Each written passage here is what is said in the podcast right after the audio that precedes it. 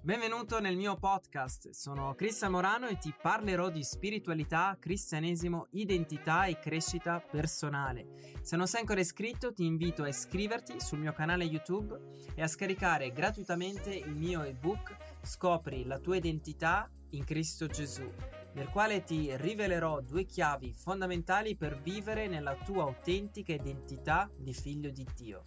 Potrai scaricarla gratuitamente sul mio sito web cristianmorano.org. L'ultima cosa, condividi i miei podcast e anche i video di YouTube ai tuoi amici su WhatsApp e anche su Facebook. Buon ascolto!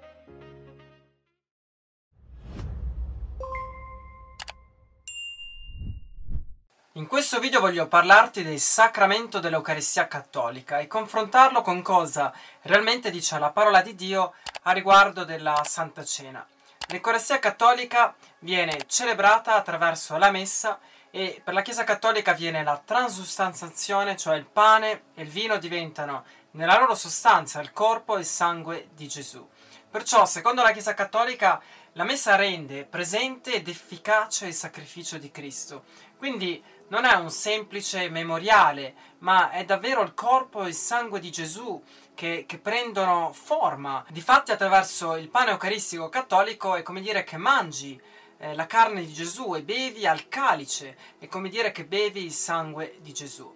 Ma questo non è quello che la Bibbia e Gesù intendeva, ed è molto semplice capirlo. Se leggiamo la parola di Dio attraverso una prospettiva biblica e anche giudaica, possiamo comprendere che chiaramente quello che Gesù intendeva era diciamo che era simbolico e spirituale. Inoltre devi sapere che nella Bibbia, specialmente eh, vecchio, nel vecchio patto, vieta di bere sangue. Difatti è scritto in Genesi, nel libro del Levitico. Puoi trovare queste istruzioni anche nel, nel libro degli Atti. Ma ora voglio leggerti cosa Gesù ha detto il giorno della Pasqua disse prendete e mangiatene, questo è il mio corpo. E poi disse bevetene tutti, perché questo è il mio sangue, è il sangue del patto, il quale è sparso per molti per il perdono dei peccati. Ma il giorno che Gesù ha detto queste parole era il giorno della celebrazione della Pasqua ed era una festa giudaica che rappresentava il ricordo, il memoriale dell'uscita di Israele dall'Egitto. E se analizzi questa festa c'era la cena che era completamente simbolica ed era un memoriale. Difatti mangiavano erba mare per ricordare l'amarezza della schiavitù di quando erano in Egitto, mangiavano l'agnello che era stato bruciato sul fuoco, che rappresentava il giudizio, bevevano il vino che rappresentava la redenzione, cioè la liberazione dall'Egitto, e eh, mangiavano anche il pane azimo che simboleggiava eh, le difficoltà della schiavitù e della transizione del popolo ebraico verso la, la, libertà. E poi a tavola c'erano anche altri piatti, cibi, con diversi significati. E quindi chiaramente puoi capire che la Pasqua ebraica, cioè il Passover, era celebrato per fare il memoriale simbolico della liberazione dall'Egitto.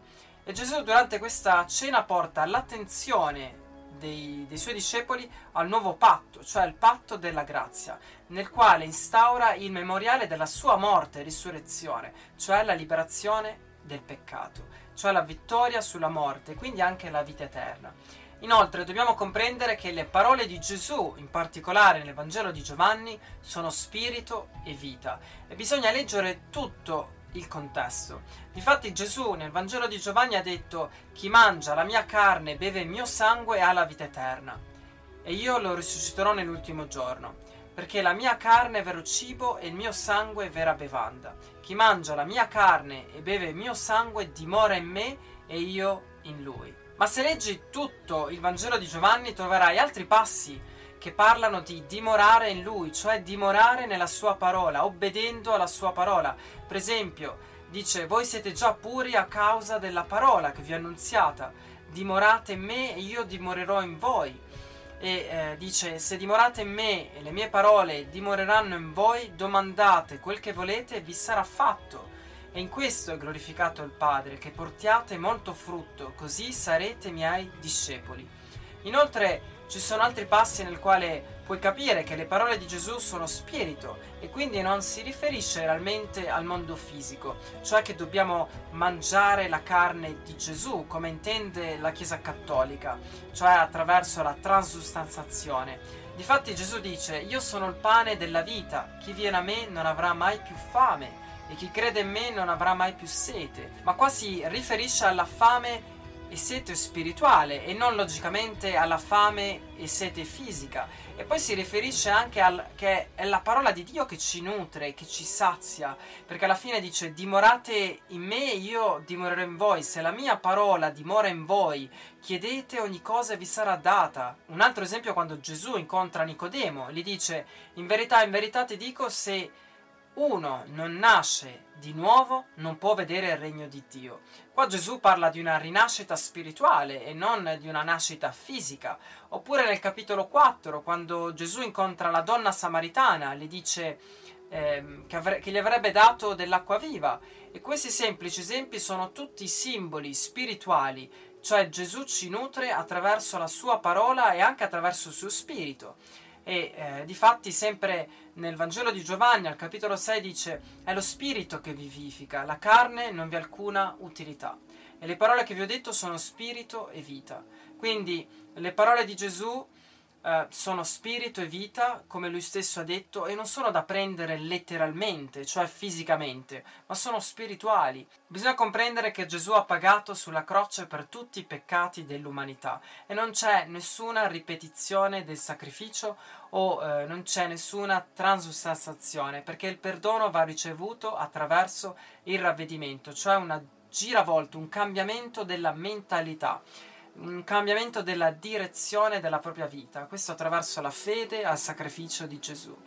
Leggendo la lettera agli ebrei puoi davvero comprendere sia che Gesù è l'unico e vero sommo sacerdote, e quindi che il sacerdozio cattolico non è biblico, e anche puoi capire che il sacrificio di Gesù non deve essere ripetuto come intende la Chiesa cattolica, attraverso la messa. Difatti è scritto, mentre ogni sacerdote, e qui si riferisce ai sacerdoti del vecchio patto, sta in piedi ogni giorno a svolgere il suo servizio e offrire ripetutamente gli stessi sacrifici che non possono togliere i peccati, Gesù, dopo aver offerto un unico sacrificio per i peccati, e per sempre si è seduto alla destra di Dio e aspetta soltanto che i suoi nemici siano posti come sgabello dei suoi piedi.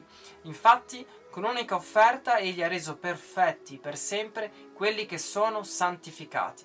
Se rifletti la messa è un rito, invece la Chiesa negli Atti degli Apostoli non facevano riti, ma si riunivano per essere edificati nella fede, per testimoniare le meraviglie come le guarigioni, le liberazioni, anche le manifestazioni di Gesù, il vivente, e si riunivano per spezzare il pane insieme come memoriale della morte e risurrezione di Gesù, anche per mangiare assieme, per creare fraternità.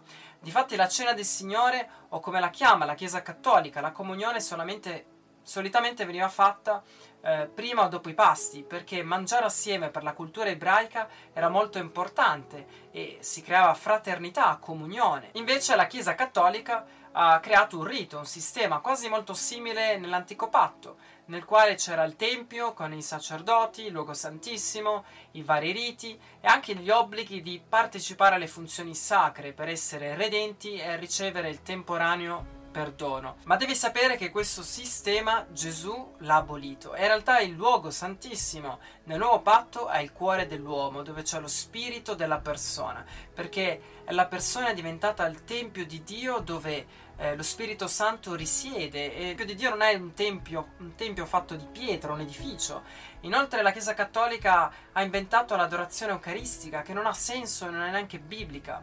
In realtà è nata attorno al 1200 e Gesù stesso ha detto che il Padre cerca adoratori in spirito e verità. E se ci pensi bene, l'adorazione eucaristica ricorda il sole, sia per la forma dell'ostia e dello sensorio. E questo personalmente mi fa pensare e ricordare all'influenza della, del culto del sole di Costantino, che Costantino era un sommo sacerdote del, del dio sole. Purtroppo la, la, Chiesa Cattolica si contraddice tante volte nei suoi documenti e comunque non è fedele alla parola di Dio ed è un misto di tradizioni, di cristianesimo, di stregoneria con influenza eh, del culto egiziano perché c'è il culto dei morti, con rivelazioni private che portano una persona completamente fuori a vivere la pienezza del Vangelo. E in realtà apre porta alla menzogna e a spiriti. Quindi se sei cattolico ti invito a cercare la faccia di Dio, vivere una relazione d'amore con il Padre attraverso Gesù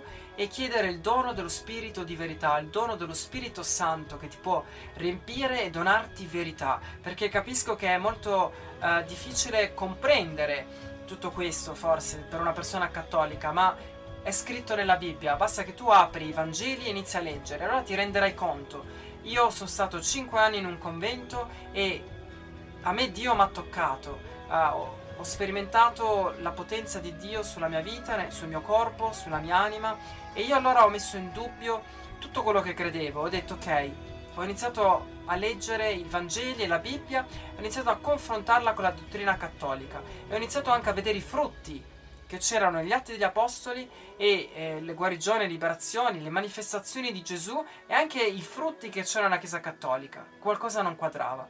E poi ho cercato uomini di Dio, eh, cristiani, che operavano eh, miracoli, guarigioni, liberazioni, o comunque vivevano come è scritto nel libro degli atti. E, e questi uomini non, non, prendono gloria per se stesso, non, nel senso non c'è tutta sta religiosità. Quindi io ti voglio benedire affinché tu davvero possa cercare la faccia di Dio.